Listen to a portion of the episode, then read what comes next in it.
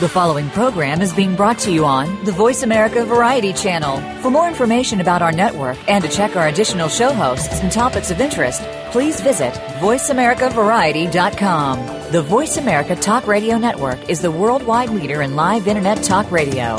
Visit VoiceAmerica.com. The views and ideas expressed on the following program are strictly those of the host or guests and do not necessarily reflect the views and ideas held by the Voice America Talk Radio Network, its staff, and management.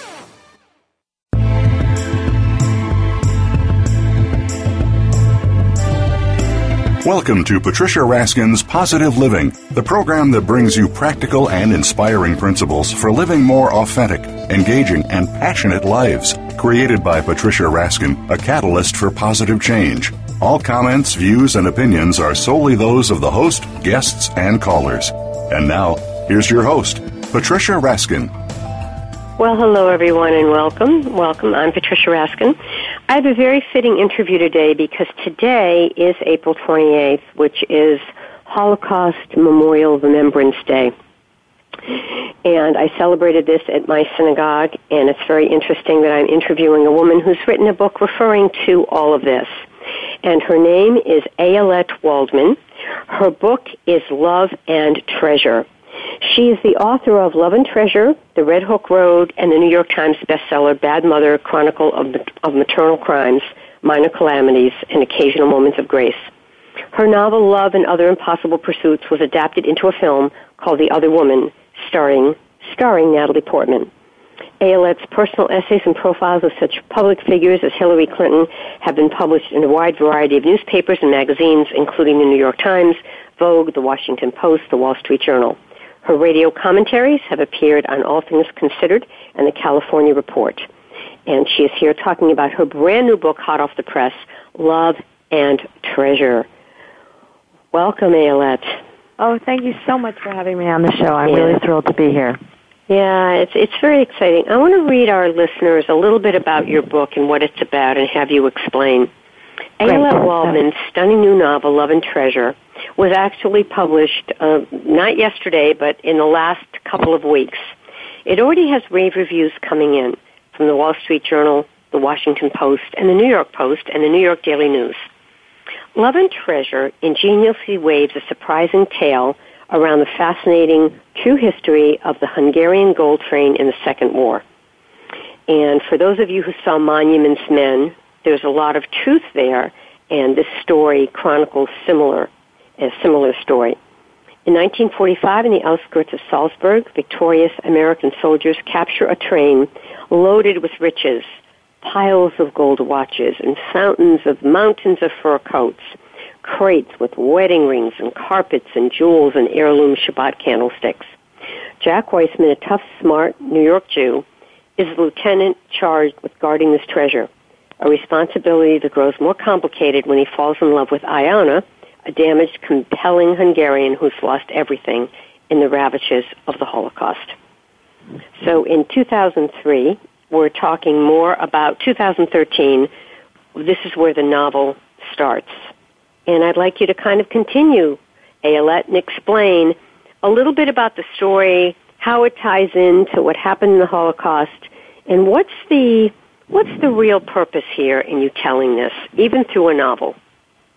Well, this story all um you know i grew up uh, i i'm jewish and i grew up in a family. My father was a um in he fought in world war ii in in canada. He was a very young man but um he was on his way over when the war ended. And um i grew up in a family that really that really cared about this history and stressed this history. And i thought i knew a tremendous amount about the holocaust. But even um with all of that education the story of the hungarian gold train was news to me. You know when i discovered mm. this this period of history, it really just astonished me, and I think it um, it it it really evoked for me what it meant, what the, the great loss that we experienced as a Jewish people, but also greater loss as a society as a whole from the Holocaust. Um, so the Hungarian Gold Train, for people who don't know, like me, I didn't until I started researching this book, was a trainload of the accumulated wealth of the Hungarian Jews. The Jews of Hungary were a fairly well-off community. Some of them were very, very wealthy. Some of them were noblemen who had, who had been ennobled by the Austro-Hungarian Empire. And, um, they were forced to turn over all of their valuables to the fascist Hungarian government. They were allies of the Germans during the war. And I mean mm. everything from diamonds and gemstones to stamp collections and cameras, mm. from dishes to furs. And all of these valuables were then packed onto a train and when the Russians were advancing from the east into Hungary at the very, very end of the war, that trainload of personal property tried to make an escape to Berlin with the idea that, you know, Hitler would use it as part of, to finance his last stand. Um, of, but what was so remarkable about this is that it, the, the train was staffed by Hungarian bureaucrats, these Hungarians who had been part of what they called the Jewish Property Office, meaning the property, the office responsible for confiscating property from the Jews. Mm. And they had military guards and when the war ended, they suddenly found themselves in possession of up to $4 billion in today's currency worth of valuables of a murdered people. Because by then, of course, they had managed to kill 90% of the Jews in the Hungarian countryside, half of the Jews of Budapest. And they turned the train over you know, realizing that this was not going to look good, you know, that they were, that this was not a good situation for them to be in, they simply turned the train over to the American military and said, basically, this is a problem for you to solve. And then the American military had to decide, what do you do? What do you do with the accumulated wealth of a murdered people? And, you know, I have a, I have a, a set of candlesticks. They're silver plate. They're not silver. They're silver plate. They're mm-hmm. very large. My grand, my great grandmother brought them with her from Minsk when she came to America. You know, she smuggled them in her skirts. Those mm. candlesticks mm. mean the world to me. They are my most valuable yeah. possession. Yeah. But they're not actually valuable. You know, if Antiques Roadshow came to town, I wouldn't they they wouldn't be worth anything, but they're worth everything to me. And when I read about the Hungarian gold train, I started to think, what what would what is the value of the, of a pair of candlesticks like that when the great granddaughter was never born, when the great grandmother was sent to the mm. ovens at Auschwitz? Yeah. What is the value of a trainload full of candlesticks like that? And what does that mean mm. about the you know the the transient nature of life and the enduring nature of property and art and that's really what I wanted to write about in this novel. Yeah. Yeah. Well, I, you know, as I said, I celebrated the Holocaust Memorial service yesterday, and people they read the names of, of people in our community who had family members, and each name was read, and with with music in the background, and it it was so compelling, Ayelet, and I think we just what a lovely can't ceremony. forget. Yeah, we just can't forget. I think it it I mean not just for me as a Jewish person, you as a Jewish person, but all of the genocides and all of these horrific things, we cannot forget because this is how we got here. This is our history. And, and you, know, you know if we forget, novelist, it will happen again. Right. And as a novelist, I feel like my job is, you know, I I write fiction because I love to read. And mm. what I love to read, I love to learn when I read, but I also believe that there is an incredibly important element of reading and that is to be transported and entertained. And that's almost a dirty word, but I really believe this. So, you know, this book I is agree. literary fiction. It's it's not, you know, a commercial. It's not it's not, you know, a a chick lit book. It's real literary fiction. But I also wanted it to be a story that would make you keep turning the pages. And by making you keep turning the pages, it would make you invested in these characters so that when mm. so that the losses are real and profound and they mean something to you. And I feel like that's the contribution I can make. Is this the first time that you refer to the Holocaust in any of the books you've written? It is the first time I've done it so directly. I have a character in Red Hook Road who is himself a survivor, and I refer very indirectly. But I felt like the Holocaust was such an important and massive topic. It was of such mm. profound importance to me as a as a person, to my family, that I was not willing to approach it until I felt like I had the capacity, until I felt like I was a good enough writer. So, mm. you know, it took me this many novels to feel like I wrote well enough to to to write this book and um and and frankly tell it was us the it, story yeah tell us the story of how you wove this in the story of the gold train okay and uh, so the, and also how similar is it to the movie monuments and men well, it's not. It actually the only thing it shares with Monuments Men is the backdrop. It, it really is very. It isn't similar. Different. In, It's very different. So this is a story. It begins with the story of Jack Weissman, a young American lieutenant who is part of. You know, he has fought in the war through the Ardennes forest. He was one of the people who liberated Dachau. But none of that is in the book. The book begins at the end of the war when he has been tasked with guarding the contents of this train. And he falls in love with a young woman, displaced person, a woman named Ilona, who is from Hungary. She's a survivor of Dachau, a survivor of Auschwitz, and she um and together they try to navigate this post-war world. I mean, you know, the Europe in the immediate aftermath of World War II was a was a was a crazy place. I mean, there the the landscape had been devastated. There were millions of people displaced from their homes, people traveling in all directions trying to reach home, and they were um, 850,000 Jewish survivors of the camps and of Europe who had no homes to return to because the Poles and the Ukrainians they weren't letting them come back home. And it's against this backdrop that this story of the two of them and of, of the kind of of the life that they try to imagine for themselves takes place. And then the story moves forward in time to Jack's granddaughter, Natalie. And Jack has like many, many people, Jack has taken something from that train. He slipped a locket into his pocket. And he asks, he feels so terrible about having stolen this piece of jewelry that he asks Natalie at the end of his life, in the present day, if she will go to Budapest and if she will try to find the person to whom this might have belonged or the heir to the person who, to whom it might have belonged so that he can re, so he can return it, so that he can somehow repay this debt that he feels that he owes. And um and in some ways that middle section of the book is almost like a caper novel because there are there's action and things happen and and it's um there's a, there's a it's a you know there's a there's a, a lost painting that gets recovered. And and then at the end of the book in the third section I take you back in time all the way to 1913 in Budapest. And that's where I show you who owned that necklace and tell you her story so that you can really understand what we lost when that world was vanished into ash. Hmm. What do you think, Ayelet, if we if we kind of go underneath all of this, what do you think is the message for the reader? I mean, yes, it's an amazing. I'm sure there's a love story in here as well. But yes, what, what's the real message for the reader aside that I mean, is it that life is precious? Is it that we can't forget? What's the message? I think the I think the message is is that um, that that in each of us, in every individual, there's the capacity for good, for great good, and the mm. capacity for great evil, and mm-hmm. it is mm-hmm. our obligation as people to to nurture our capacity for goodness and our capacity for transformative goodness mm. and to suppress those baser sides of ourselves. Because the truth is that um, although, you know, all of the Hitler and Eichmann, those are t- horribly evil people.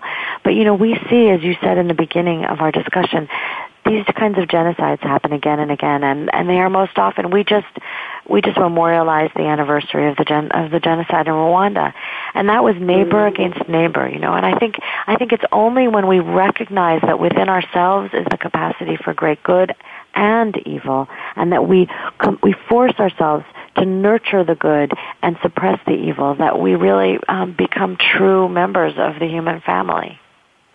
Yeah, I think so. So, do you feel that you show both in this book? I do. You know, I, I show both. You know, there's there um when Jack is guarding the train, and this is something that's actually happened in real life history. The American um the American Army high brass, the generals and the lieutenant colonels, these are heroes. These are men like General Harry Collins who liberated Dachau, who were who won the war for the Allies. And winning the war for the Allies, winning World War II meant that you saved millions of lives, although of course many tens of millions were lost. Um, but you know, these men were tasked with rebuilding Austria and Germany, and they were billeted in the homes of Austrian wealthy individuals, noblemen, and and these wealthy Austrians, when they were forced to turn over their homes, but they weren't forced to turn over their belongings. So the American generals would arrive at these houses, and they would be stripped bare. There would be nothing in them. And mm. down across town was a warehouse full of carpets and dishes and glassware, anything you could need, anything you could imagine needing to furnish a home, all the property of these Jews mm. who had been murdered. And the American Army officers began requisitioning property from the train. It seemed like a sensible thing to do, right, at the time. It just, it made sense. There was nowhere else to get these belongings. But then, when they were sent home after their terms of service, many, many of these high-ranking American military officials took that property with them. Mm. And that's the moment when requisitioning turns to looting. And that's the moment when these great men, not just good men, but great men, did something that was they did something wrong. And I think it's important to recognize that even in in the you know the the the generation of people we like to call the greatest generation, even in these men who are were capable of true heroism and true self-sacrifice, they are also capable of of you know common theft. We all are. Was exactly. both in your novel and in real life, in terms of yes. them confiscating and taking? Yep. Both, I, you know, I wrote about it in the novel, and it's true to life. There, you know, this ended as so often these things do in litigation, and eventually a lawsuit was brought, and fairly recently, on behalf of surviving Hungarians against the United States government for that theft. And there were settlements awarded. But you know even even that when we have these settlements awarded there's a certain justice there's a certain satisfaction. I'm not denying that. But there's also you know there is a hollowness to that kind of justice a hollowness to that kind of satisfaction because the the real victims are not are are all mostly gone. They're mostly dead. You know, as I said, and if a Jew in the Hungarian countryside, ninety percent of of the Jews in the Hungarian countryside were were murdered during the Holocaust. So, you know, even if they had received the property back, what would it have meant to them when their family had disappeared? Yeah, yeah. It's a it's a stunning novel. I mean, it's a long oh, thank novel. You. It's a stunning novel. Yes. What um what in your opinion without giving it away is the most poignant piece in this novel?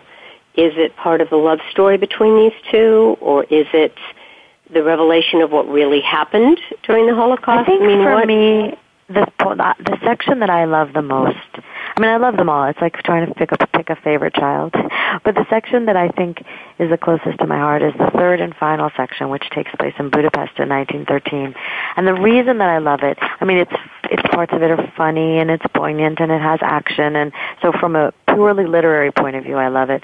But also, uh, one of the reasons that I love it is that it, it gives the reader a real sense of what we lost, what mm-hmm. this vibrant, interesting, exciting community yeah. with vibrant, interesting, exciting yeah. people, what that what what that was like, and what we lost when we lost it. Mm. I remember I interviewed the Bielski children. If you saw the movie Defiance, yes, um, yes, that was about course. yes, that was two um, two German Jewish um, fighters, basically, mm-hmm. and they Partisans, were yes. in, they were in the war, and what they basically did is decide they weren't going to be part of um, they weren't going into the camps, so right. they created a community in the woods. They were two freedom fighters. They created a community in the woods for about two or three years where mm-hmm. they had a school, they had weddings, they had birds, and these people lived outside for the two years. It might have been a little longer than that. And in the mm-hmm. end, they saved about 1,300 people. And when you figure that out over these number of generations, it's about maybe 16, 17,000 people. How many people would have been saved and how many people would have lived if you had 6 million? What is 6 million exponentially times where we are now? I mean, millions I and millions all the time. of people that we lost and Yeah. the minds that we lost and the Right. scientists and the inventors that we lost. Yeah, and the you know, I think of that all the time. What what would the world? I think about it from both the sublime to the ridiculous, right? So so on the one hand, I think what would it have been like to visit a city like Kiev, which was a Jewish city and had so many Jews, and I would have relatives there, and what would that city have felt like to visit it the way, say, my Irish friends feel when they go back to Ireland? What would it have been like? What what art, what literature, what science, Yeah. what would we have learned? What are we missing, you know? there's that amazing play by Tom Stoppard called Arcadia, which is all about this woman mathematician. And what the play really is about is about how when we have ignored the accomplishments of women and suppressed the advancement of women for so many thousands of years, we've missed all of this, these great artistic and scientific endeavors that, that women could have achieved. And, and it's the same question, you know, when we, you know, when you, when you kill someone, you don't just kill that person, you kill the whole world that they would have that would have come from them. And that is, I think, the greatest tragedy. I mean, Budapest in 1913 was this incredible city where half the doctors were Jewish and half the lawyers were Jewish, and they had great literature and a and a cafe culture where with dozens of newspapers published every day, and you know great art and great um, and you know a whole cultural history that simply vanished into thin air. Mm-hmm. Yeah. Yeah, I think it's amazing. And I think one of the things after the interview I had with the Bielski children, these are the adult children of the two freedom fighters right. I described. The, the, one of the daughters at the end of the interview cried and said, I don't want people to forget what we lost and what happened here. And I think that's what you're saying. You know, not only exactly. remembering what we lost, but remembering the gifts that were given to us. And I think that's what you're mm-hmm. talking about. Exactly, exactly. Because, you know, I, my goal was not to write a sad book. There's tragedy in my book, but there's also love and there's also joy and there's mm-hmm. also humor because that's what the world is and that's what life is. And I feel like if you only show the tragedy, then you are robbing yourself of the great pleasure that is the whole of humanity and the mm-hmm. whole of life. Yeah, I think it's so true. So, Annette, how, eh, eh, Ali, say, tell me how to say your name correctly. It's Ayelet. Ayelet. I'll tell you a funny story. At a reading the other night, two young women came up to have their book signed, and when I asked them their names, the first one said, "My name is Ayelet," and the second one said, "My name is Ayelet." And they had met the night before at a bar where a boy had tried to pick up one of them, and when she rejected him after introducing herself, he said, "Oh my God, you have to meet the woman who just rejected me down at the other end of the bar, whose name was also Ayelet." And then when they both found out that I was reading in Boston that night, they rushed to come hear me so that we could take a photograph, three Ayelets. And none of us had, you know, outside of Israel had ever met someone with the same name. Wow, that's unbelievable. You are Israeli. Uh, I was born in Israel. My parents are from Canada. I grew up in the United States, but I was born in Israel. My parents had a brief period where they they tried to make a go of it living in Israel, which did not work mm. for them. Mm, beautiful name, Ayelet. I'm sure there's a meaning behind that name. It means gazelle because I guess someone thought I would be long and lean, but since I barely hit five feet, I think I just you know Mm-hmm. I disappointed the uh, the future predicted by the name. Mm. Ayelet, how would you say all of your books have a common thread, or do they? They do. I mean, I think if I if the most common thread for my books is is that I try very hard to write about real people, and whether I'm writing about someone in you know, New York City in 2011, or I'm writing about a young woman suffragist in Budapest in 1913. I try very hard to write real characters who feel real things and experience real things. And, um, you know, it's a kind of realistic fiction that, um, that is what I, you know, I always try to re- write the book I want to read. Um, mm. So, at different times in my life that's meant mm-hmm. writing different things but that's the so one interesting common that's how thread that's my radio always, work my radio work is I, I i actually host the show and i ask the questions that i think are important that exactly. i think people want to know the show you would yeah. want to listen to is the show you make mhm very true. and true. i think that's you know that kind of that that kind of authenticity i mean you can't fake that you can't fake Mm-hmm. authenticity No, and that's something that I think is very called for today. I get that a lot from people about what I do. I'm sure you do too. Is people are craving the realness, mm-hmm. the real, authentic. This is really what I feel from my heart. Think exactly. more people want to know that today. I think that's really true. I mean, you know, we we live in a culture where there's a kind of falseness. You know, we're obsessed with reality television, but reality television is all contrived and fake. And and I feel like, you know, fiction, for all that it isn't true, it's a story. It can be the most honest thing in your life. I mean, I feel like my fiction is the most honest expression of who I really am as a person. Mm. Beautiful. How can people find your book? Well, you can find it at any local bookstore. You can find it at your local independent, at Barnes and Noble, at Amazon. Um, if you are someone who likes to do e-readers, I have this really cool thing on my website, which is just my name, ayeletwaldman.com, where you can uh, you can follow a link and I can personalize and sign your e-reader. Um, I also mm. have a great section on my website for book clubs and for anyone who's interested with further readings and excerpts and video clips and things to learn more about the time and the period and the characters. Mm. And you can also sign up if you're in a book club because I think the book clubs are just this great phenomenon now that um, have really changed the way people appreciate literature. And I love doing book club appearances. And you can sign up to have me appear via Skype or FaceTime or on the phone at your book club on that page as well. That's wonderful. It's been a pleasure to have you on the show. Oh, thank you so much. It's been a real pleasure to talk to you. Thank you. I'd stay on the line for a minute. All right, folks, that wraps up this edition of Patricia Raskin Positive Living. Remember, stay healthy, stay happy, get the support you need, and know you can make your dreams come true. Until next time, I'm Patricia Raskin, right here on America's Voice, America, voiceamerica.com. See you next week.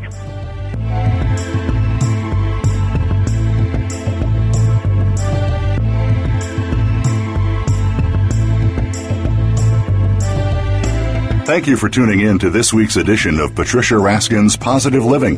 Be sure to join Patricia Raskin and another amazing guest next Monday at 2 p.m. Eastern Time, 11 a.m. Pacific Time on the Voice America Variety Channel. Have an outstanding week.